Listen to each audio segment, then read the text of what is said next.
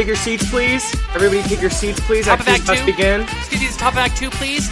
Excuse me, top of act two, please. Sir, sir, Sir, you need to put your phone away. There's no recording this act. unwrap any soothing candies or lozenges at this time. If you've secretly snuck snacks in in a grocery bag, this is not the time to rustle about. If you're eating popcorn, kill yourself.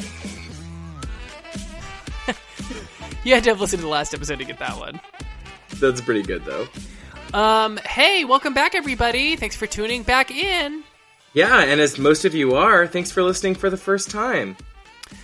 So, uh, I want to start us off with something fun here. Uh, these uh, white people love to memes about things that white people say. Oh, I love those. So I think that's really funny. Also, in this uh, act, we're going to be finally, you'll finally be able to hear our wonderful interview with Clyde Alves, which I've been very excited with. So excited with. I've been very excited about. We'll both. Um, I got too much Jack Daniels in my blood right now, in my body. Ooh, he's f- fueled by the fermentation. And uh, after that, next week we've got an interview with Broadway's Bob Cuccioli, which I am so stoked about. Bob was the original Jekyll and Hyde in um, The American Broadway the production American Jekyll. Broadway production. hmm Sorry, I didn't mean to step on you. That's all right. That's all right. And he was also the Green Goblin in Spider-Man on Broadway, and he was also Javert in Les Mis on Broadway. He's done a, I mean, he's done so much cool shit. So I'm really and excited to to also, also, you can say his name like this: Bob Cuccioli. Back Cuccioli, like Julius, the the fat 13 year old kid that I talked about in the last act. Um, he's also one of the best actors I have ever seen on stage, and I'm not saying that because he's on our show. I asked him to be on our show because of that. And also, our- we watched the video that you put on your Facebook, and he's kind of known as Hot Scrooge now. Yeah, he's an attractive Scrooge. He's a very attractive man. Yeah, he's a hot Scrooge, So, which um, I'm here for. Oh, sure. Of course you are. Uh, so yeah, like a like a hot old crotchety man at Christmas tide. Exactly, exactly. Uh, so let's get into these white people memes. Yeah, come on, white people. Out of context, that's weird. Wow. okay, I wanna. There's something that I want to share just because I thought it was so hilarious, and I, I love the segments that we do on the show, but I also think that it's important that we spend some time talking about like like if there's something we want to talk about and that inspires some some fun banter, we should just talk about it. Absolutely. Um, so it's you know we try to balance that with also giving the show some structure. But there's something that uh, I was reading the other day that Brooke had pulled up. It's it's it, I don't, have you seen the like the white people like things white people set love to say memes?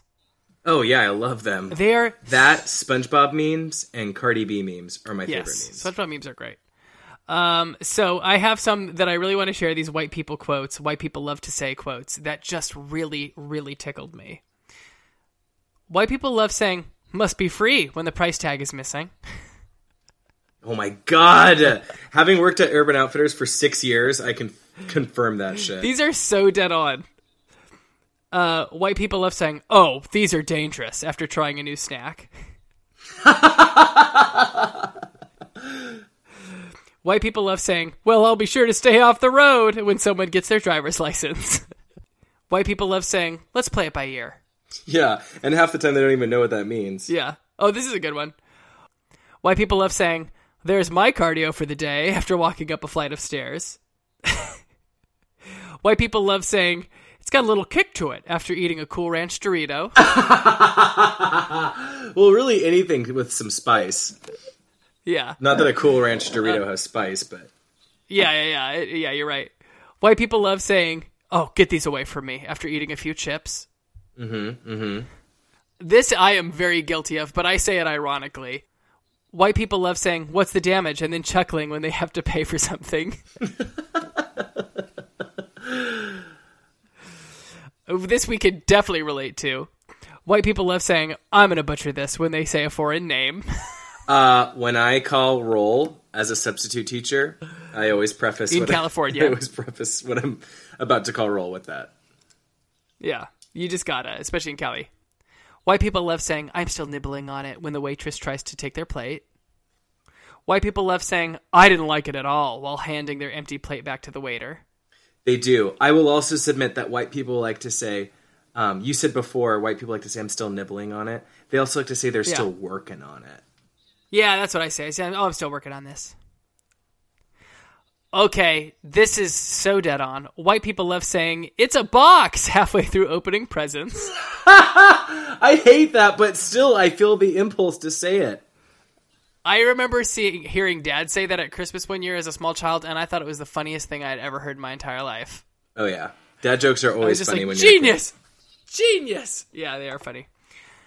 Uh, white people love to have parties and always let everyone know their best friend arrived by saying, Oh, look at what the cat dragged in! Or look who finally decided to show up. White people love to say that when you come in late for work. Yeah, there's that too.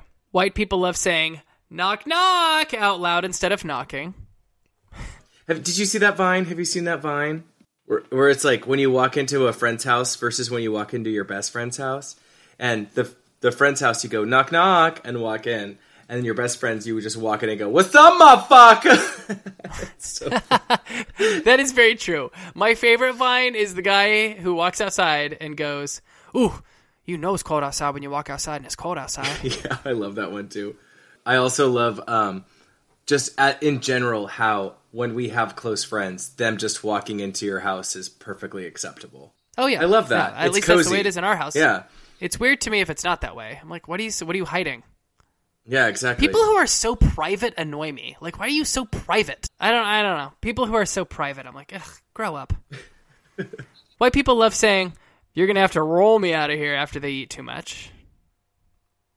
White people love saying, "Let's get this show on the road" when they have to wait more than five minutes for anything. or when they're about to start a cart uh, long car trip. Okay, here is my favorite. White people love to use the restroom before leaving a restaurant and come out shaking their hands dry, saying, "Ready to rock and roll." That's the funniest shit I've ever heard. It's so dead on. I don't know who noticed that, but they're genius. Somebody pointed out to me also that white people love to do like a half smile, half grimace when they walk by a stranger on the street. oh yeah, the white people smile. Yeah, that's so true. It's so real. And this is the thing. I didn't know that was a white people thing until somebody said something about it. And now whenever I walk by a person of color and I do the weird white person smile, I've noticed that people of color don't do it back. and it's not that they're rude, it's just that we're weird. no, we're weird. We're weird. Because it's not a smile. If you did a full smile, that would be one thing. I've smiled to people on the street No. and they smile back. But when you do that weird, like, straight line smile, It's so. It's like yeah. And it's an insincere smile. It's not like a true smile. It's just if I were to put a word to it, it would be yep. yeah. I had a manager at Urban Outfitters when I first started there named Jim. And he, if you uh-huh. walked past him in the store while you're working, he would give you that smile and a nod. And we called it the Jim nod. Just it's just as, as if to say, "Yep, we're still here together." Yep, it's acknowledging somebody's presence without fully committing to say hello. Yeah, yeah, it's weird. It's a it's fucking weird. I don't know where that comes from. uh, white people think they're funny. White people love saying that's why they pay me the big bucks whenever someone thanks them for helping. Well, Okay, that's it. I, I I'm gonna stop there. Oh, white people love saying literally all the time. Very true. In the actual sense of the word, don't say literally. That's not how we pronounce it in this country. You're not English. but I don't care if you're an actor. Yeah, and actors are the worst. I feel like there is a different division of white people memes that are actor memes. Somebody texted me the other day, somebody we love very dearly who also listens to the show, and he or she spelled the word color with a U. And I was like, Ugh, okay. Are they English or did they study in England? But he or she does have some English blood in them, so I let it slide. Was it Michael? No. I'm not going to say who it was, but it wasn't Michael. But you can tell me. White people love walking into a bedroom and saying, This is where So, the this is magic where the magic happens. you already knew.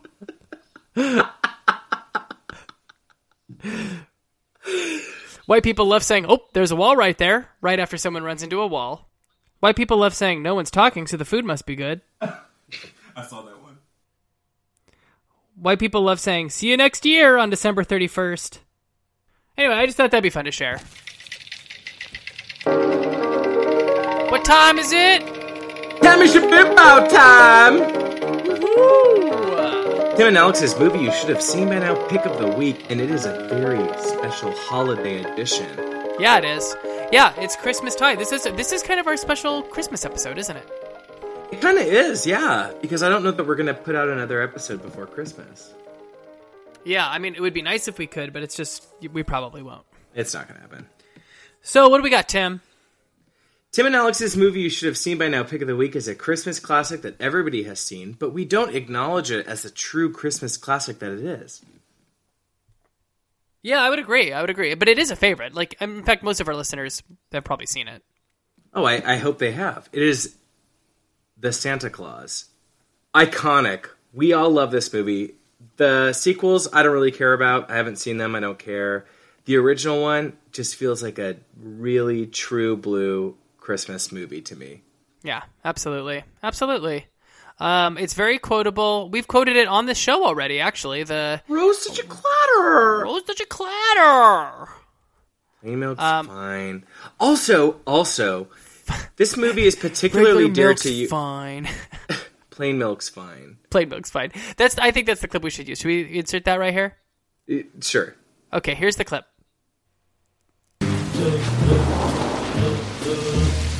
I'm dreaming of a white Christmas. All right. Denny's. It's always open. I don't want to eat here. What are you talking about? Everybody likes Denny's. It's an American institution.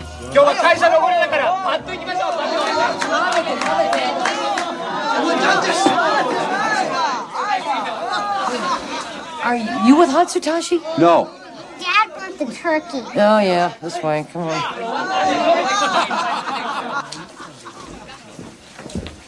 Right over there. Thank you. There we go. Burn a turkey? Coffee? No, thank you, Judy. What do you say we start out with cold glasses of a delicious seasonal favorite, eggnog? I don't like eggnog. We're out. Coffee, decaf. All chocolate milk, please. We're out. Plain milk's fine. Okay. At least we know they got hot apple pie. We did. Mm-hmm. This is nice. This movie is extra special to you and I because it is it has the version of White Christmas that you and I lip sync to every year. You know what else has that? Yes, it does. That's the ba-doo, ba-doo, doo, doo. The Drifters White Christmas. Which is my favorite version of that, and also Michael Bublé has a version of that. He Oh, has that's a cool. cover of their cover of White Christmas, and it's really, really good. With, I believe, I can't remember who it is that he sings it with, but anyway, it's very good. So little Um, known fact, you guys, when Alex was at PCPA, he had to do a clowning uh, class, and in the clowning class, they have to do a lip sync. And Alex's clown was a Christmas clown, Mm-hmm, and he was adorable. What was his name? I don't remember. I think it was Elvis Presley or something like that. That's that's fucking funny. Good job. Thank you. and I helped him figure out his makeup. And uh, he did a lip sync to White this, this the Drifters version of White Christmas, and it's hilarious. And his Yeah, it was costume great. was great. It was a lot of fun. It was a lot of fun. Now that version is also in Home Alone. That's excellent. I remember when I was a kid, he would make that macaroni and cheese. He never got to eat it because he had to deal with the Baddens. Oh, he, yeah, he makes like a Stouffer's macaroni and cheese in Home Alone. Yeah, but I love I, the mac and cheese. I love so- that Christmas song in Home Alone too. That makes me want to cry in a good way. Yeah, in a good way. Anyway, Uh, yeah, we're not talking about Home Alone. We're here to talk about the Santa Claus. with an E. Um, so love that clip. They're sitting in a Denny's, and it's just so. It's just like so. It's just like the, he just so doesn't want to be with his dad. Well, I think he does. so it's just that does. dad is not delivering on a traditional cute Christmas. He burned the turkey. That's why they're at Mm-hmm. Oh, Denny's right. in the first place. Dad sees another dad with a like a bandage on his arm. And he's like, "Burn the turkey." yeah, It's like, "Yep." But then nothing's just nothing's going the kids' way. But it's such a great Christmas movie. I can you imagine if your father was Santa Claus? I mean, we once thought our dad was literally Superman. Yeah, that's true. He did tell us that from the day we were born until well, I still think that he He uh, He maintained that, but we know that a 210 pound, 50 year old man is not Superman. That's Superman. I did get in arguments with my friends at school about Dad being in Superman. Dad being Superman. Yeah. Um, I mean, our so- dad's too short to be Superman. Let's be real. I love the Santa Claus. I always wanted that cookie maker that he has in the sleigh. How he makes the oatmeal cookie. I don't You know. know what? I re I watched that movie last Christmas. Was my first Christmas I was home alone, or I was didn't I wasn't with family. I was doing a show where I was just by myself, Mm-hmm. and I watched a bunch of Christmas movies that day. And I watched the Santa Claus, and the elf that's sort of his like liaison is this girl. She's Bernard. probably- well, there's he, but there's also the female Oh, and she's probably like 12 13 the actress um, but she perfectly does the condescension of somebody who is hundreds of years old talking to somebody who's like 40 and as a kid i have to give her props because it doesn't come across smarmy it, she really seems like she's old but looks yeah. Like a child it, i have to give her props it's a great movie I also I also love that their elves are not little people; they're just kids. elves with I mean, the actors that they chose. attitude Um. So anyway, how can people watch the movie? Oh, well, let me tell you. Right now, you can check out the Santa Claus on YouTube for two ninety nine. Vudu, I don't know what that is, but you can check it out for two ninety nine. iTunes, two ninety nine. Amazon Prime, Video, two ninety nine. Google Play Movies and TV, two ninety nine. It's also on Hulu, but it has a padlock next to it, so I don't know what that means. If you do, and Oh. you can crack the code, go for it. Let us know. Let it I mean- snow. Let us know. Let it Let snow. us know. Ooh, well done, my man. Thank you. Um, Lots of Christmas movies to choose from. Uh, love Christmas movies. I need to watch some more Christmas movies. I've kind of been getting into watching a lot of Christmas TV shows lately, Christmas. Oh, like all the Christmas specials that are coming out on Netflix. I like on love the that. Food Network. No, I've been watching like the Food Network and like There is a uh, a Great British Baking Show holiday season. Mm-hmm, That's been great. There's a Nailed It holiday season. There's even a Sabrina the Teenage Witch holiday special. I cannot wait to watch. Uh, doesn't um Creek have a holiday special coming out? They do, yeah. Everybody's doing these holiday specials, and I am here for it, and I love it. Here's what I want to say about Christmas cheer. Mm-hmm. Getting into the holiday spirit, and th- this is actually not a joke. It is not, you know, when you're a kid, it it feels like Christmas. We talked about this for our Halloween episode. It feels It's like the same. Halloween. Yeah, But but here's the thing: the reason why it does feel that way when you're a kid is because your parents make it feel that way. I mean, ours did. They dec- they hung up Christmas lights. They put up the tree. We didn't have any agency over that. Our parents were just amazing about it, and like we just always decorated. Yeah. And um, and that was just like a, a big thing that we did, and and now we still we still do that because. Christmas spirit, like sometimes I hear my friends say, "Oh, it doesn't really feel like Christmas this year." I don't know, just doesn't feel like Christmas. Last year I was on tour and it didn't feel like Christmas because I was in hotels. if, yeah. If you're too busy, it's hard to make it feel like Christmas. Well, because you have to do stuff that makes it feel like Christmas. It doesn't just feel like Christmas because it's Christmas. You know what I mean? Like you, you Yeah. have to put up a tree. You have to put up some lights. You got to listen to some some some Christmas tunes. You gotta, you know, like yeah. So you gotta you gotta do, you know, I don't know. You you got to do Christmas shit if you want it to feel like Christmas. It doesn't it doesn't just happen by magic. right. I mean, it does, I- but it doesn't. I've I've just found that as I've gotten older, like I gotta light some candles, I gotta drink some mulled wine or some, you know, some eggnog. My roommate the other day, Jimmy, who's a fabulous actor and is going to be a Broadway star, drank half a gallon of eggnog in thirty minutes. Oh, did he have diarrhea? Sure did. The way That's that he wow, we're talking a lot about doo doo in this episode. The way that he Well, it's explained his the way that he You're right. You're right. It's Christmas. The way that he explained his bowel movements were, and I quote, "It looked like a treat." I hate that. Because it was just all nog. Okay.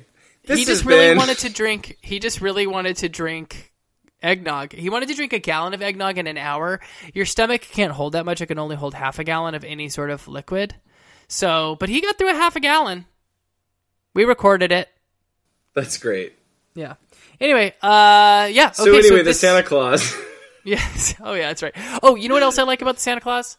huh. I like I love that part where he's sitting in the office meeting and he's like trying to scrape out the last bit of pudding from the pudding container. Oh yeah. Oh yeah. It's such a fat kid sound. It has a 92% on Rotten Tomatoes.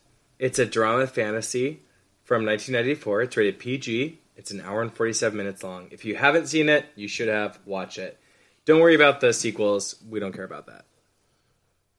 Yeah. Boom, boom. All right, this has been Tim and Alex's movie you should have seen by now. Pick of the week. And now for a segment we like to call Fatty Fatty No Friends.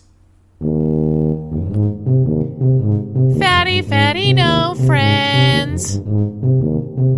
It's a holiday episode of Fatty Fatty No Friends.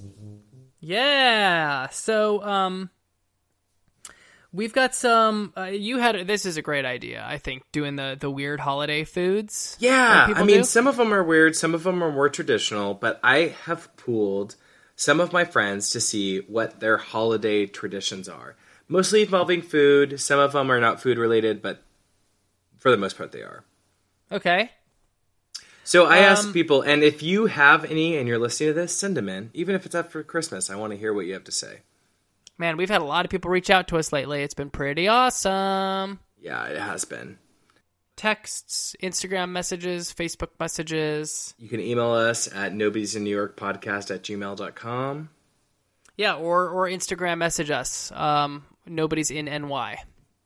So, um, holiday traditional foods. So that's something that we all have experienced, right? Everybody has the foods that in their family they eat traditionally for the Yeah. holidays, right? Yeah, like I have a friend Jordan who um, is Jewish, but his family always orders Chinese food on Christmas. That's great. I So even they Chinese kind of have a traditional Christmas meal. Yeah.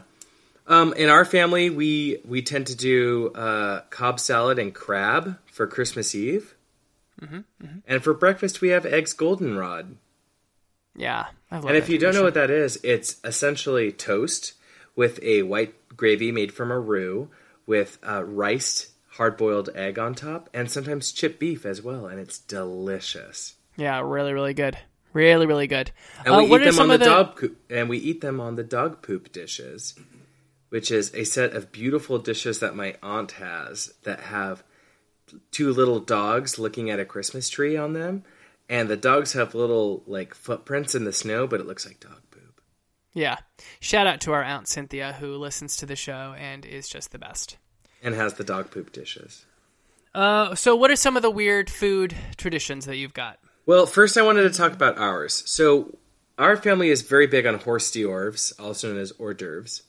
If you watch any family video from the holidays, it at least 15 minutes of that home video from Christmas or Thanksgiving is of us all sitting around filling up on hors d'oeuvres.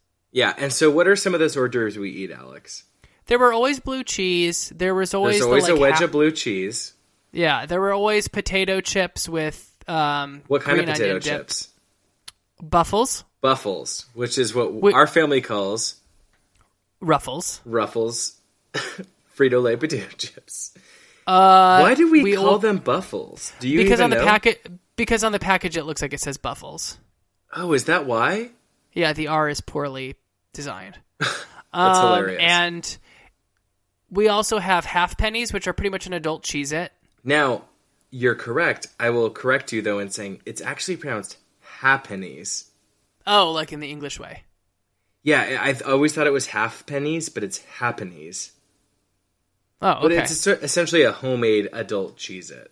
yeah, those are V good. Dad They're made those so little good. sausage cups that Death are good. caps. Death caps, which are like these little, um, I don't know, this little like uh, crusty. Uh, how I don't know what. It's what a flaky pastry cup that's filled with cheese slash sausage, essentially. Pigs in a blanket. Pigs in a blanket, which are little smokies wrapped in uh, Pillsbury dough. I don't even know what I what Mm-hmm. Yeah. specifically. Um, smoked oysters. Yep. Uh, what else is there? There's more, I'm sure. Lately, I've been making lumpia or queso dip pockets. I don't even know what you'd Yeah. call them. It's a lot. I mean, it's a lot of stuff to have before Lot- a big, huge Christmas dinner. Yeah, we're definitely a horse herbs family. And and we would do it before every meal. It was not before every meal, but before every dinner. So like we Christmas Eve we would do it, Christmas we would do it, the next day after Christmas we would do it. Like we would always just do like we always did it. So for this episode, I wanted to talk about some of those fun family traditions that other people do. Do you remember the Christmas that we got into grandma's gin? Oh yeah, I think I was. How old were you? Do you remember? Because I feel like I was 14, but I might have been. older. No, no, no, no, no, no, no, no. We were way older. I was I wasn't old were- enough to were like- drink yet. No, you were like 19 and I was 17 or something like that. We Oh, were not really? old enough to Okay. drink, but we were, I definitely wasn't 12. But we were definitely taking shots of Beefeater gin, which is not the way to do it. I, I don't really remember why we decided to do that because like I I was not like a partier in high school. I didn't drink and I don't condone. No, we were just Teenagers drinking, having like a fun Christmas. I think. Definitely almost knocked over the Christmas tree. Well, I can't believe nobody noticed. well, they were they were all. Oh, that's true. That's true. Uh, anyway, okay. So what? So some of your friends have some funny, crazy uh, Christmas dishes. Yeah. Okay. So speaking speaking of horse d'oeuvres, um, my friend Brandon submitted this. Sousa family favorite is Doritos with ranch dipping sauce, and the good shit like sour cream mixed with Hidden Valley Ranch. And the key is that it has to sit in the fridge overnight to soak in the flavors. That is correct. So he told me that, and I, I know that about ranch dipping sauces as a fan of them. And then he submitted this. So my response was, I love it. So ranch flavored Doritos into ranch dip. And then he elevated it with, oh, no, no, no.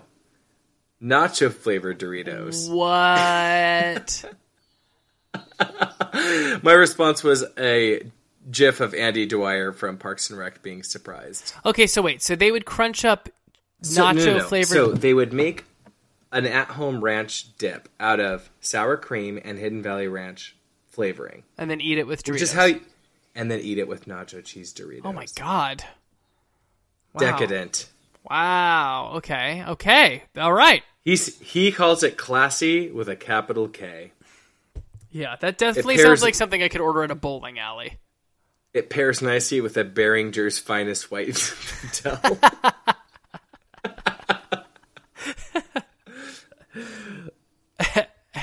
Excellent. Okay.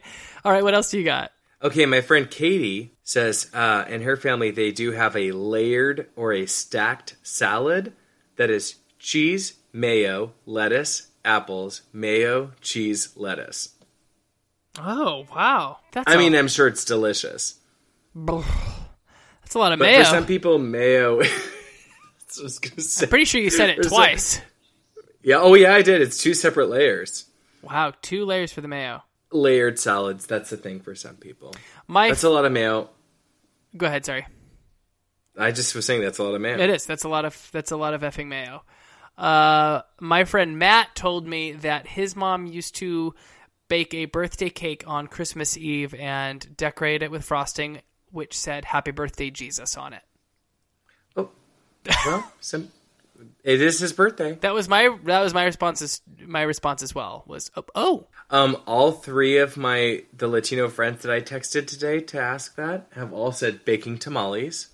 oh yeah I love that because a tamales are delicious. Mm-hmm, Two, I love that that's like a holiday thing. You know, yeah yeah for sure. um, my friend Peter's family is from Belgium, and they make a delicious cookie that is called a lucan, I believe. Okay. There's probably various spellings. It's some kind of butter cookie with rum, and then you put it in a waffle iron to press it. God damn. It's kind of a laborious recipe, I'm told, and it produces a lot of smoke and could easily catch fire to your mm-hmm. house. Mm-hmm. but it just sounds delicious, doesn't it? Oh, that sounds great. I love when people Yeah. do homemade stuff like that, homemade or like homemade candy, like our aunt Paula, who listens to the show. Shout out to Paula, by the way, who's given us some uh, some some love on Facebook. Uh, she makes some incredible candy. Oh yeah. She does like the um, hasn't she made like homemade peanut butter cups and like toffee Oh, and of stuff. course, of course. Yeah, she does some cool stuff. also, shit. we'd be we would be remiss to men- to not mention that our mom makes delicious fudge, Yeah, mom makes great fudge. and our dad makes delicious peanut brittle. Yeah, yeah. One time dad made the peanut brittle with bacon in it, and bacon's a flavor bully, but I kind of liked it with uh but paired against the sweetness of the peanut brittle, Yeah, I thought that it was kind of good. good. I thought it was kind of good. Um, so my friend Sarah, like our family, does prime rib for Christmas dinner. Like that. Mm hmm Uh, but they also do funeral potatoes. Now they don't call them funeral potatoes, but my Mormon friends call them funeral potatoes, and it is essentially a baked macaroni and cheese, but instead of macaroni, it's fucking potatoes. Yeah, that sounds so good. I love potatoes with cheese on them. Oh God! And you know what? Her mom makes them better than anybody I know. Mm. I, I I'm sorry. I'm sorry. I have to say it. It is unreal. It's so delicious. Her mom also makes uh, creamy pesto dressing from Spaghetti Factory, but homemade, and it's amazing. Oh, oh my god, I love that. So to take a quick break from food, I want to say that Ella Walker. She's a good friend of ours. She's a she's a beautiful dancer and an actor, and dating our best friend Sam. And Yeah. her family owns the Firestone Walker Brewing Company, So one of their so they have which is my favorite beer, by the way. Not, and, Oh, and- yeah, and honestly, it was my favorite beer before I even knew Ella. True. The DBA is my favorite, and I recently learned that's also Polly's favorite, so I feel oh very validated. 805 all the way, baby.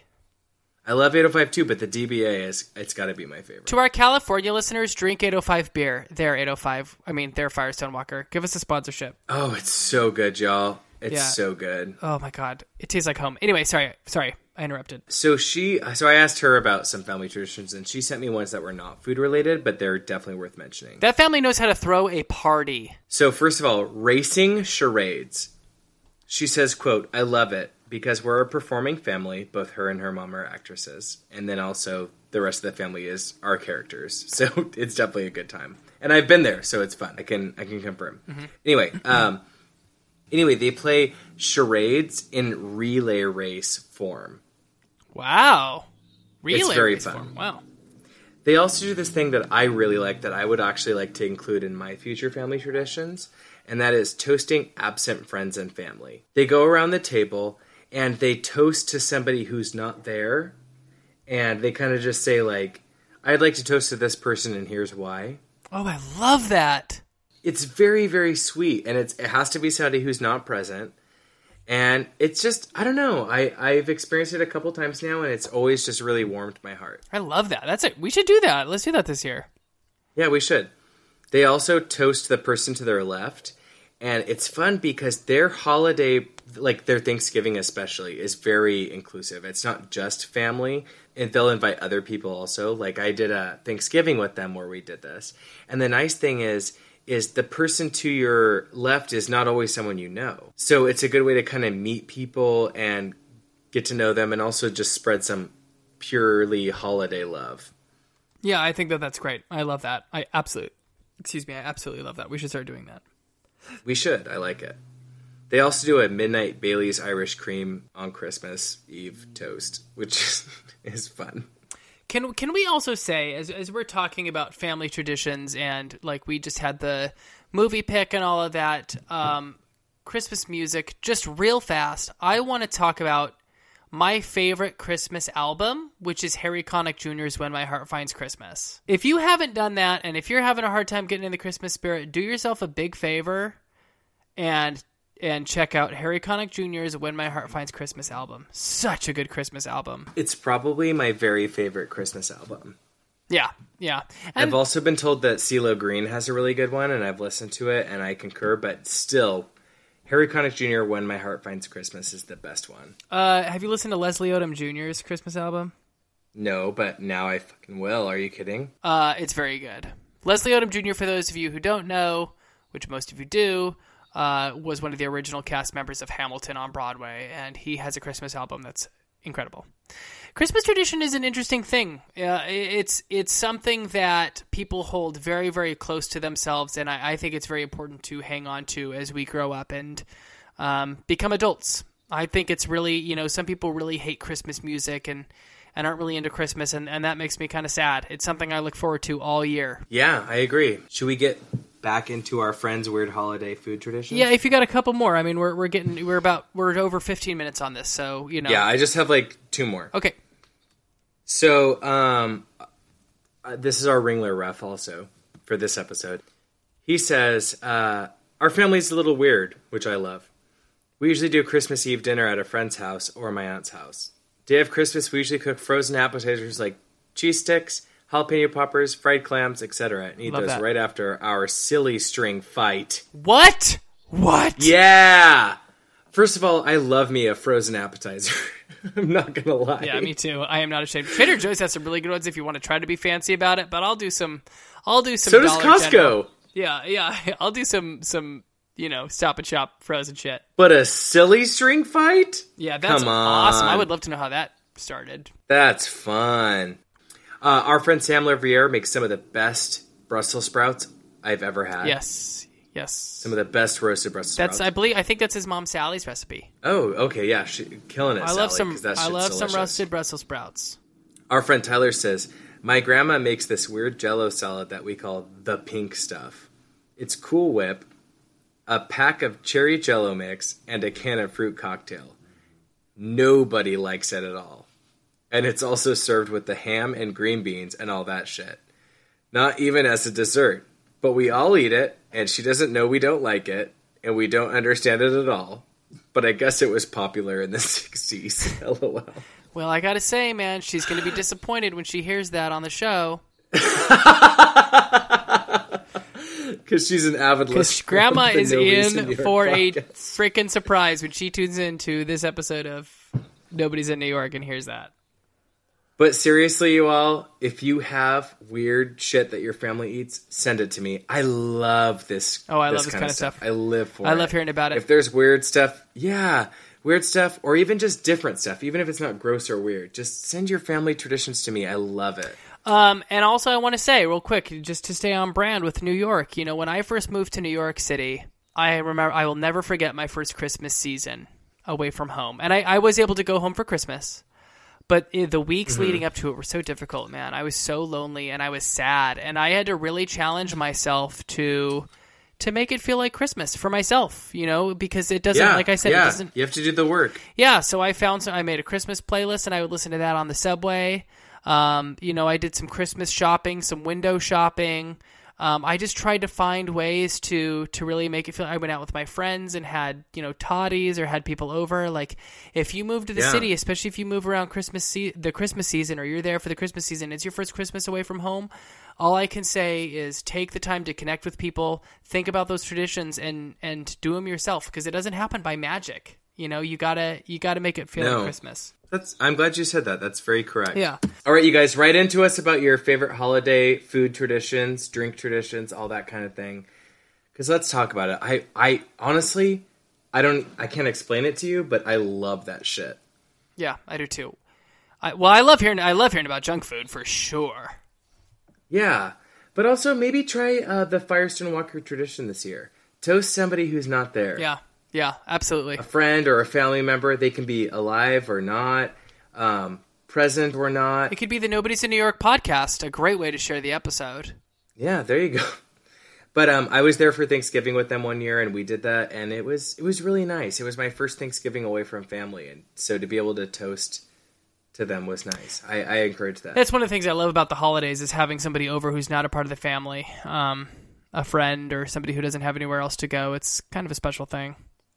Yeah, it is. Uh, all right, well, this has been. Uh, what? Fatty fatty, no friends. Fatty, fatty, no friends.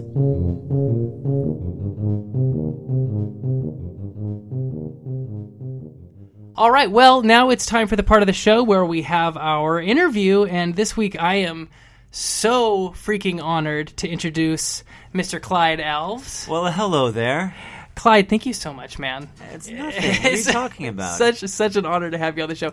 So I met Clyde. Um, I've been, my Tim and I have been huge fans um, for years. so I have two fans. That's fantastic. two whole fans. Yeah, two that. nobodies in New York. And um, Tim got me turned on to uh, your social media, Robyn's social media. You guys are hysterical. Um, obviously, been following your theatrical career for a long time, and uh, this guy came here. We're we are coming at you from the Goodspeed um, yes. Opera House, Yes. and uh, Clyde has so. Uh, so graciously agreed to interview between his shows. So we met this summer. I was doing Oliver. You were in rehearsals for Drowsy Chaperone. Correct. And I was on that. I, when I came to see the show, I was like, "Who is that guy?" And now here we are. Now here we the are. guy with those hideous That's true. That's true. I was like, "Oh, this guy. can- This guy can dance." That's that is that is wow wow okay what an honor. Um, I saw those tours. Were they soda pops? oh God on it yeah little little chasse tours yeah, yeah, very nice. on a dime Very, on a dime, It's- literally. I, I that was one of the more stressful things I've done on stage. It's not even that impressive of a thing, but there's just no room to freaking do it. I so. liked it. I, I found it impressive. Oh, you. Okay, so um, so Clyde, um, you are you're in you're about to close Drowsy Chaperone. Yeah, I cannot believe we only have three shows left. It's unbelievable. Yeah. I, I came into this contract. It's like, oh, we have three months, and now it's almost done. Yeah, the contracts here are long. Yeah, It's long. Get those insurance weeks. that's right. That's right. That's the plus. One of them. So, so for those of you, and, and many of you know who who Clyde is. Um, you, Clyde, you were just a uh, just a brief uh, a brief little history of some of the stuff you've done. Some of your Broadway credits. Um, 2000, you were in Music Man. Yes. um, and that was Stroman who did that. That was Susan Stroman. It, that that's what brought me to the city, sort of permanently. Yeah. Was that your first job in New York? I rehearsed the production of Fame the Musical, which Oh, uh-huh. many notables were on that tour. It was a U.S. tour, and that was in 1998. And I rehearsed um, in the city in 1998. That was my first kind of feel of like, oh, I'm a professional in New York City. And then two years later, I moved permanently into the city with you know this Broadway gig, The Music Man. Jesus. And, and you were Tommy Djilas in that, I was. and and then you and you did the movie as well. I did. It's like three years later we shot the movie, which was like a totally different team and, and production and uh, group and all that. But uh, yeah, they were looking. I guess they were auditioning in Toronto for that movie for the Oh, okay. Tommy and Zaneetas because they shot the movie in Toronto. Oh, all Um, right. and I, I'm from Toronto. I was like inquiring about Mm-hmm. it forever, and nobody knew anything about it. And then I guess they were having. They didn't find who they wanted yet in, in Toronto and decided to do last minute auditions in the city. And I was in the city doing um, Susan Stroman's Oklahoma, that revival that Right, happened. And that's when I auditioned for it and was hired for Oh it. wow. Yeah. Oh shit. I th- see. I had figured that you, since you had just done it on Broadway, they had Yeah, they just no, decided to have that you do wasn't the the, case. Yeah, talking to the producers, like you know, we really wanted to do something different. We actually really wanted to cast everybody different, Mm-hmm. but uh, you know, uh, apparently myself and, and Cameron Adams it was, was like they liked what we did, Mm-hmm. and after not being able to cast it out of uh, Toronto, supposedly was their story, they had us in. Wow. Okay. So and then and then after that you um and that that movie it was with Matthew Broderick It and. Kristin Chenoweth. A lot Yeah. of awesome Molly people. Shannon, Victor Yeah. Garber. Crazy, crazy. I remember watching that as a kid on TV. um, and then two thousand. Yeah. So like you said, you were Jess in Oklahoma, and that was in two thousand two. Uh, two thousand two. You also did Hairspray, right? You were a I swing. did, yeah, yeah. I was a vacation swing, yeah. Vacation Swing, and then oh, I mean, I mean, this list is so long. Two thousand three, you were in Wicked uh, as the you you ended up replacing Boq, you were the dance captain. Um, anything goes. You did nice work if you can get it. I did. Now you ended up you took over Jimmy. I didn't actually. I Oh. um I uh, sort of into the, a little bit into the run. They needed another cover, so I ended up auditioning for the cover. Got the cover, and then towards the end, um, Matthew was out, and, and so was uh, Joey Sorge was was the guy who had been going on. Mm-hmm. Normally, Joey was not in that day, and I ended up going on, and it was like this big old like you know I've always wanted to, to do the song and dance thing. Yeah, and yeah. I was the way that role was constructed. You know. Matthew Broderick isn't necessarily known for his his, His dancing abilities. but she, uh, you know, um, Kathleen Marshall really sort of like stretched him in that area. I was like, this is a full on song and dance role. So um, really. I was I was really pleased to be able to go on, and, and it sort of lit this this fire and this realization in me that you know I I had over the years matured into this kind of performer and then very like literally like three days later i had an audition for on the town and i was just in this different zone And that, I mean, and that is again a quintessential song and dance. Yes. where it requires, like Jimmy, it. Re- I had, I got to play Jimmy with uh, a on a, in that show with a, a much smaller company than than the Broadway company. Uh, but it, you play? it's a company called Summer Repertory Theater in California. Oh, cool. One of my first jobs out of school is just a theater where it's a, it gives young actors a chance to beef up their resume. Mm, cool. And that is one of those parts that, that you're right. I mean, you really have to be. I mean, it's very stylized. The show is very Yes, stylized. yes. Uh, in terms of the acting, um, but it, it really kicked my butt in terms of the dancing, and then and those. I mean, to get to sing those Gershwin songs is Mm-hmm. So much fun. And- whereas with Tommy, you know, you're you're obviously a fantastic dancer, but he's not a featured vocalist. Yeah, no, he has So- like uh, like a, a little duet.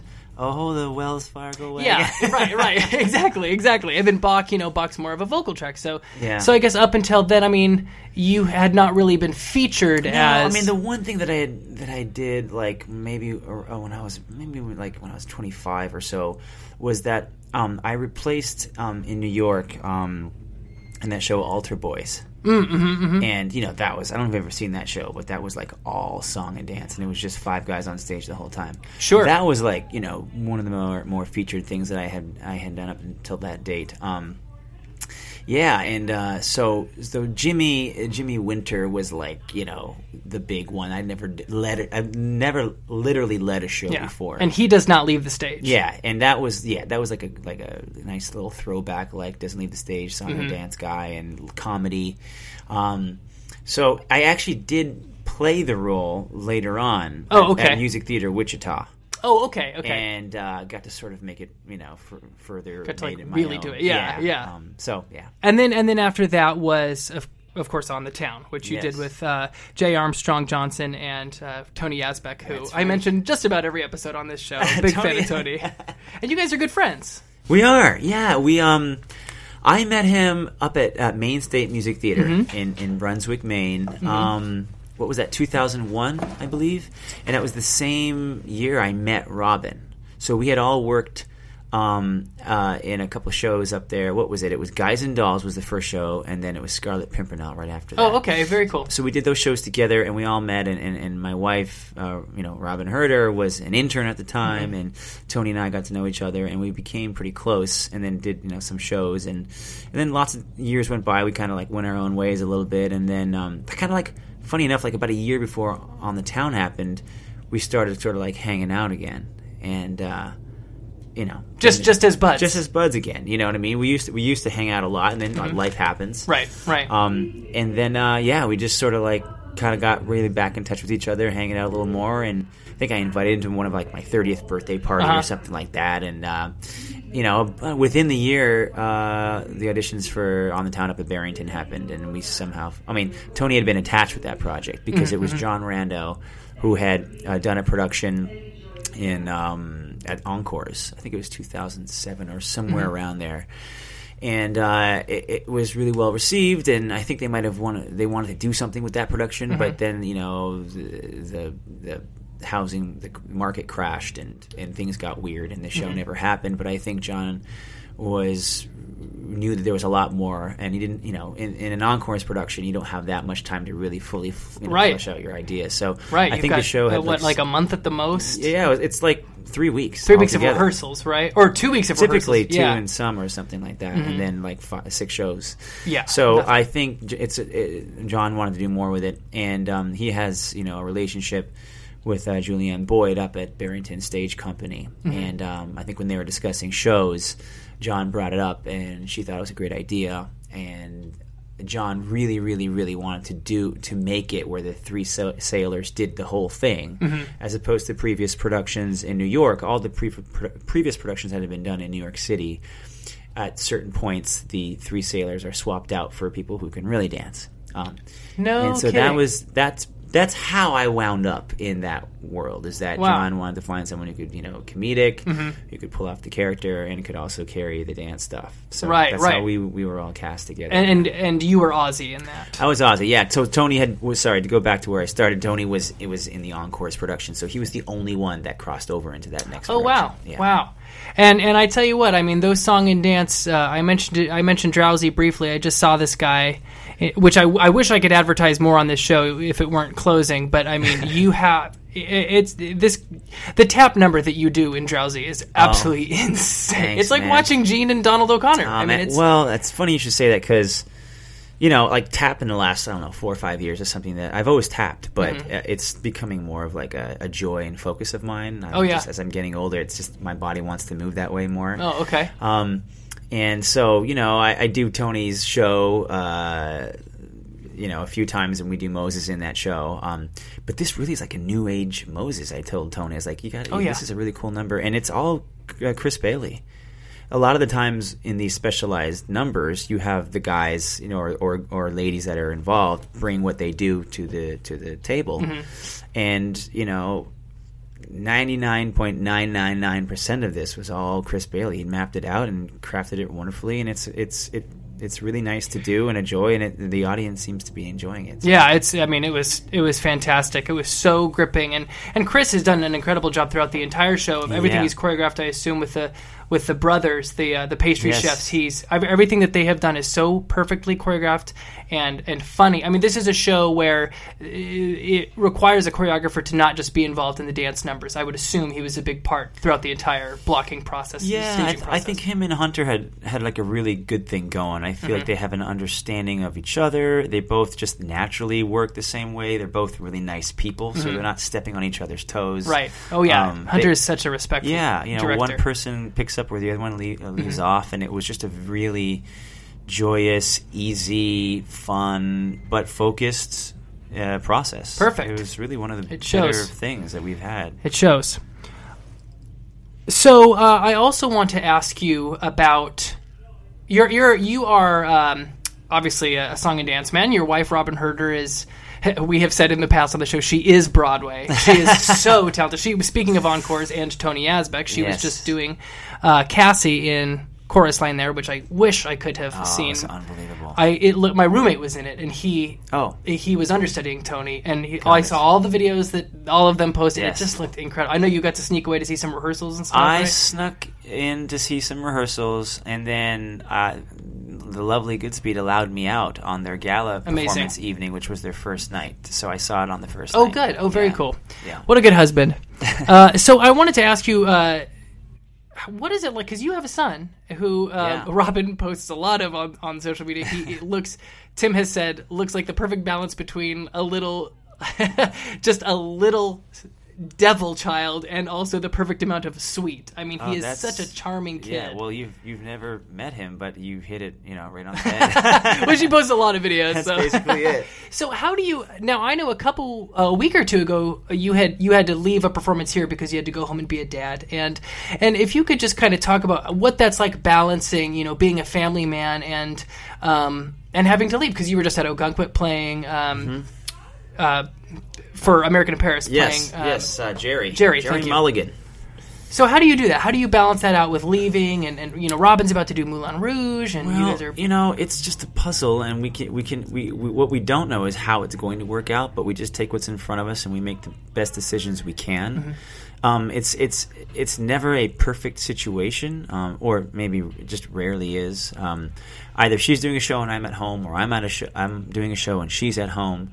But lately, um, we've been. I, I, I certainly have gotten more specific with the kinds of shows and roles that I've been wanting to do. So Mm-hmm. that you know, eh, what goes along with that is like traveling and you know Sure. doing a show here in this Sure. city, and that has complicated things. Um, but we basically, you know, a lot of the times one of our salaries just goes to childcare, or, or if my Right. mom's available, you know, she'll. She'll the whole in. thing up with with uh, American in Paris up at Ogunquit was, to be quite honest, um, I knew that Robyn was going to be up there for a few months doing Moulin Rouge because the tech was up there and the run Mm-hmm. was up there. So I literally, I've actually never done this in my life, but I, I turned on my maps. Oh, really? my phone, Uh-huh. and I just you know typed in like theater or theaters, uh-huh. And I just looked at what theaters were in the area of Uh-huh. Boston. And I and then I and I was like, wait a minute, Ogunquit's there. I've always wanted to work at Ogunquit. It's not there, but it's like forty five minutes Yeah. north. And Robyn's parents are they still live in Maine, so Oh, okay. I was thinking if I could get a show at Ogunquit, Yeah, yeah, yeah. then I'd be kind of close to Robyn, and I'd be close enough to her parents where we would have childcare. That's so, it. That's long amazing. story short, American in Paris happened, and um, so I, I, I went after it because of those things that would work out in our life, Uh-huh. and it worked out. That doesn't Wow. always happen. No, in fact, it rarely happens Rarely, that yeah. way. Um, and then lo and behold, I got to do this really amazing role in this actually really wonderful production um, that was helmed by Jeffrey Denman. That was just really, I'm really happy I got to do that. Version. Yeah. Um, Another one of those classic song and yeah, dance. yeah, but but you know the answer to your question is like we don't know how it's going to work, but we just take what's in front of us and we do it. You know, um, with Robyn doing what she's been doing now, and me being up here, uh, you know. She was okay to take care of Hudson until this chorus line thing happened, which actually happened very quickly. So then I called my mom. I was like, "Mom, what are you doing?" She's like, "Well, I'm doing this, this, and that." I'm like, "Well, could you rearrange it and Yeah. come stay with us for a month?" And she's like, "Yeah, I could do that." Wow. So that's how we made that happen. Wow. You know, um, sometimes we both get shows at the same time, and it doesn't. It's just not appropriate. Or she gets an offer and I get an offer, and, and we just, you know, uh, sometimes reluctantly pass because it doesn't work out in our life. So it does mean that we we do give up a lot of work, but. You know, uh, the work is important because we have to pay our bills. Yeah. But we have a, a larger sort of like world happening that we ha- everything has to sort of fit into the puzzle. Wow. Wow. All right. Well, that that's a that is a perfect perfect answer to that question. um, it's funny to talk to you about these sorts of things because when you when you watch somebody's career from afar. Um, it's e- like take the Music Man thing with the, with Broadway into the movie. It's easy to think, oh well, obviously they had him come in and play Jerry because he's Clyde Alves, and he he probably just told him he was interested in it, and then they want you know, and it's it that's that's not the case. You still have to go in and Yeah, I and, uh, mean, it's, oops, sorry, just right. punched the mic. It's okay. Tim does it about five times an episode, you just so. made me really mad. No, uh, so yeah, you know, you never know. This business is so funny. Yeah. Sometimes you think you have a connection, and then and then you realize, oh, I I, I, guess I don't, or I do, Right. and f- there's something else going on. Um, if if I'm going to talk candidly about what actually happened with that production, is they they asked me to audition, they, and I wasn't around. I was actually with Robyn in Seattle, uh, working at the Fifth Avenue Theater. We did the Oh, right. production of Kiss Me Kate Right. there, and so they were doing the auditions, and I got. Uh, they asked me about if I was interested in doing the show or that show because I actually inquired about something else at Ogunquit, which fell through. Oh, okay. Then they inquired. Then they asked me about my interest in American in Paris. I was like, wait, even better. yeah. So you know, my agent was like, "Do you want to put yourself on tape?" I was like, "Hell yeah, of course I will for that role." Yes. Yeah. Mm-hmm. So I did put myself on tape. Long story short, I got the show. Um, and then talking to Jeff afterwards, or in in the rehearsals, Jeffrey Denman, he was just like, "Oh, you know, I." I've always wanted to work with you, and I mm-hmm. said I feel the same way. I always want to work with you. So, I never know how much of it was the actual audition and how much Sure. of it was, you know. And sometimes, you know, one person wants you, but the other people, whether it be the producer or someone else, is like, well, I don't know his work, or mm-hmm. Mm-hmm. I want to see. So, Right. um, it isn't always about like you know having a connection with one person because a lot of the times it's like five different people are making the decision. So, Right. Um, yeah. Anyway, I happily put myself on tape for that, and it worked out. So, Amazing. yeah. Um, so, uh, speaking of things um, not happening the way that we expect them in theater and, and rolling with, with the punches, uh, can you tell me what is one of your most embarrassing stage moments? Well, um, one of my more uh, embarrassing state. Geez, I have a lot. I don't know how racy I can get. Oh, oh, this we have the explicit label put on this Do on this you? podcast. Oh yeah, Okay, okay, okay. All right. Well, uh, hopefully my sister doesn't listen to this one then. Um, we have a huge following. She probably does. Well, if I'm going to be honest, I'll just tell you the mo- the actual most embarrassing moment, which was, um, well, you know, I fall a lot. I've like, Oh God, I, feel so good lot. knowing that. I Thank- oh, I'm so glad you just said that. and you know, I, I, I liken it to, you know, I, I like to dance on the edge. You know, if it's not on the edge, it's not it's not exciting. don't hold back. So I fall a lot. So I can tell you many stories about falling in the audience, Okay. gasping, In the oh, and the audience gasping. and the audience. you said into the uh, audience. Never quite.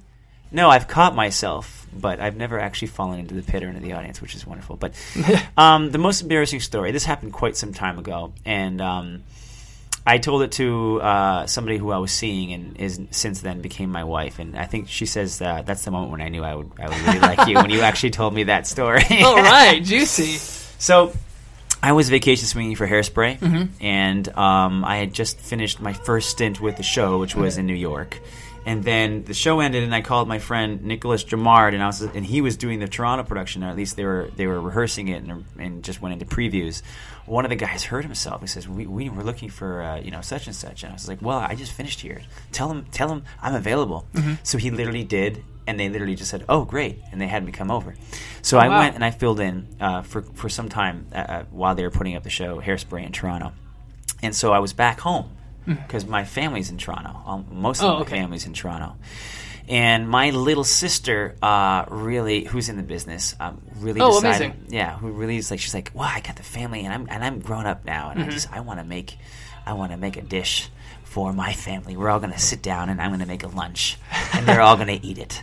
And I was just like, oh, that's nice. So she makes this chicken dish, and it has you know like a little more olive oil than I I you know would normally have in any dish. Okay. But I wanted to be nice, and I just kept eating. It's like, oh, it's pretty oily, but it's good. It's delicious. We're all here. It's the family. Yeah, yeah. We're all having a good time, and my little sister's growing up, and she made food for us.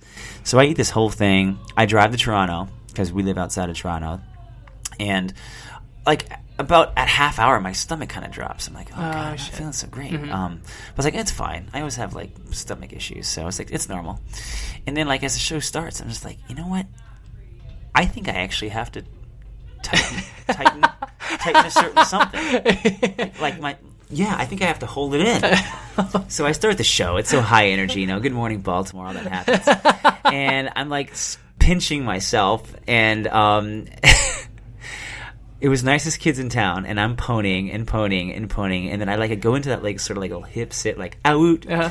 and I just relaxed my butt for one Oh, half a second, and something happened where it became really kind of wet down there. and I was like, no, you're shitting me. no way. That's got to be sweat down there. That has got to be sweat. I continue the number. I'm poning. I'm jumping around. I'm like, that is, it's got to be sweat. At the end of the number, I go downstairs. I check it. Yeah, I fully. Oh, it just slipped. It just slipped. It was like a duck. You know what I mean? It was it was watery, um, but it was there. So, Ow. um, and that's not the only time that it's happened to me on stage. But I don't know how much time we have. oh, I'm like, okay, I got to tell you, man, that is not that is not the kind of story I thought you were going to tell Heyo. me. Um, wow, I shot myself on stage. wow, I cannot wait to advertise uh, advertise that. No, that is thank you. Wow, thank you for sharing. Um, so we got to wrap this up soon. So um, my next question for you. Um, speaking of um, shitting your pants, Mm-hmm. what is your favorite restaurant in New York City? We talk a lot about food on this podcast. Yeah. So you know, Now our audience is definitely you know any- hungry. Yeah. Now that you're ready for the kind of food that I eat, um, it- you know, it's an it's a it's Oily, old- oily chicken. oily, oily chicken, and then pony around with lots of lights and a sweater. Yeah, shake it loose. Um, Becco, Becco, the restaurant Becco. Hi, pal. did they, did they tell you about this? No. They didn't tell you about this? We're almost done. John Scherer, ladies and Yeah, gentlemen. the man in the chair of the Jazzy Chaperone here at the Goodspeed. We're, we're si- I'm sitting in his dressing room spot. Um, yeah. So Becco, Becco. You heard of that restaurant? It's No, on I Restaurant Row.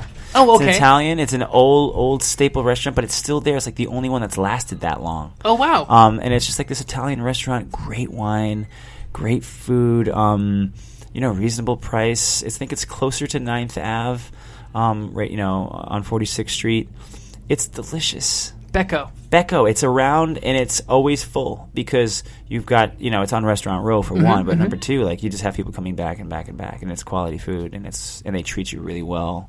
Um, Amazing. and we have some friends that work there, so Oh, there you go. All right, so Becco on Restaurant Row Yeah. uh, near 9th Avenue. Yeah. We'll we'll put in the details at the end of the podcast. absolutely. Um, so uh, with the last minute, man, any um, I would love to plug your your social media or have you talk about any concerts concerts or anything you've got coming up next? Well, you know, it's funny. I am going to start like I do. Like I'm a singer songwriter. I play the guitar. Mm-hmm. You do? I- Oh, I yeah, okay. Music and stuff. Amazing. So, um, I've put that off a lot after we had the kid. Like, just things got crazy, and then we bought a house, Uh-huh, and you know, juggling the career and all those things. So, um, funny enough, my ch- my time out here in Goodspeed, um, I've had I had enough you know mental space to sort of sit down and, and get back on that. Mm-hmm. Uh, so I'll be, I'll be playing in the new year. I'll be putting it on my social media. Great, Yeah, okay, My, and- my Instagram is what Alves face. Is I that believe what it is? so. Elves Face, yeah. Alves face. Yeah, So that's A L V E S F A C E. that's correct. Uh, Yeah. Follow this guy. Follow his wife Robyn Hurder on Instagram. They are hysterical. Such a beautiful family. I just saw my, our good buddy Alex Ringler, who we mentioned in every Yes. episode, and had him on actually a while ago. Just spent Thanksgiving with you He guys. did. He's our honorary Thanksgiving guest. He's we toured with the chorus line ten years ago, and then the tour ended, and we were living up in Washington Heights or Inwood at the time. And he's like, "I don't have any family. Would you guys? We're like, come on over." Of course and he then did. The next year, like Alex, and he brought over his cheese ball, and it was such an awesome energy. We had a great time. And then next year, we're like, "Come on over again." And he literally has been to every Thanksgiving since, except for Oh, no last year. kidding. Something happened last year, but he came back this year, and uh, the man is lovely as ever. Well, I see why you guys get along so well. Yeah. Uh, man, thank you again for being on the show. This guy did not know me. I hit him up on Instagram and he agreed to do this Yeah. before his second show of the day. So it's Well, a, it's a real I- honor, man. I just felt like I had to tell my shit story. So the thanks for- people have got to hear. yeah. Um, all right, man. Well, thank you. This has been our interview with Alf's Face. Uh, bye. Thanks a lot, pal. Thank you.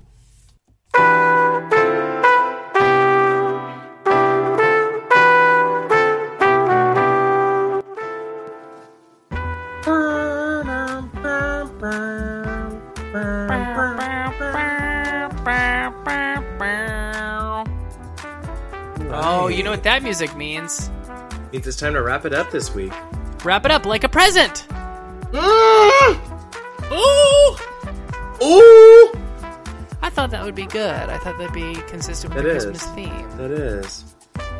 Um, final Do you have any thoughts. final- yeah, yeah. I was just gonna say final thoughts this week, Alex. Go ahead. My final thought is I've got my, my I tell you what, my candles are burning low. I have been spreading Christmas cheer and really getting myself into the Christmas spirit, and these candles are running low. Um, we're wrapping this here episode up, and I am about to go leave with my cast to the Griswold Inn in Essex, Connecticut, to sing some holiday themed sea shanties and drink some beer and eat some pub food, and I'm very excited about it. I love that. So yeah, uh, happy holidays to everybody. If you're not feeling like you're in the Christmas spirit, you better find some fucking Christmas music and make some fucking fudge and get yourself into the Christmas spirit. Yeah. Now, what's your final thought? I would like to encourage everybody to take A dump. um, sure. To take a moment to see how you can spread Christmas cheer. Because for me, the best part of Christmas is what you can do for somebody else. I don't know. Maybe it's. I'm not articulating well, but the gift giving. Gift give! Gift! Everybody give give! Well, yeah, I mean, I think I think Christmas cheer manifests in a lot of different ways. You know. Yeah, also send me weird shit that you're eating this Christmas. Oh, more importantly, send me weird shit that you're eating this Christmas. I want to know about your sweet potato macaroni and cheese covered in whipped cream that your grandma makes. exactly. I want to hear your weird aunt and grandma recipes. That's really my final thought. yeah, amazing, amazing. I love it. I didn't do a good job this week. That's all right. It's okay.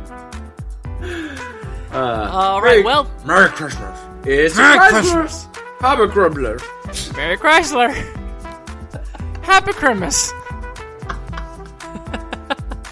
if you don't know what we're, refer- what we're referencing right there, you need to YouTube.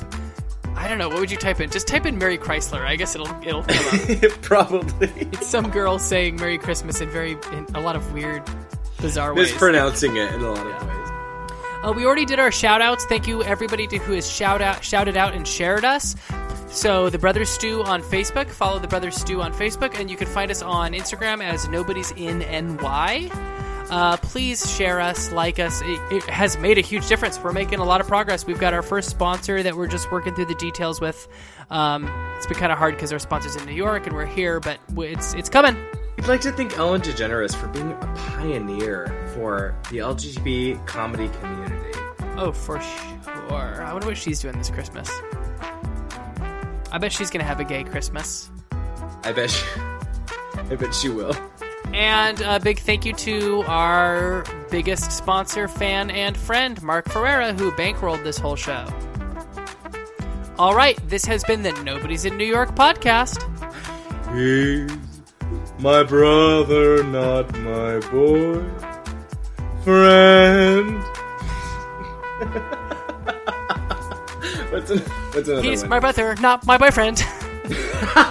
He's my brother, not my boyfriend. what's another good Christmas song?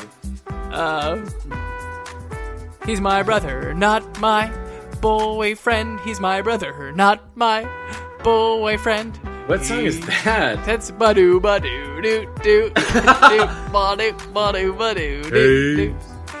My brother, not my boy friend.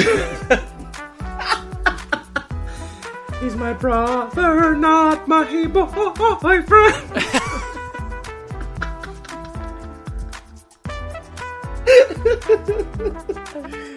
He's my brother, not my boy. Wait, wait, wait. He's my brother, not my boyfriend. Don't you get it mixed up? Are you trying to do the? God rest ye merry. He's my brother, not my boyfriend. Don't get it twisted. Oh um, god, that's funny. This is the longest sign off ever. Oh, All right. he's my brother, not my boyfriend. Okay, that's enough. That's oh, enough. he's my brother, but he's not my boyfriend. That's great. This has Okay. gone on long enough. All right, long enough. This has been the Nobody's in New York podcast. He's my brother, not my boyfriend. Oh no, don't start that again. That's good. That that ended well.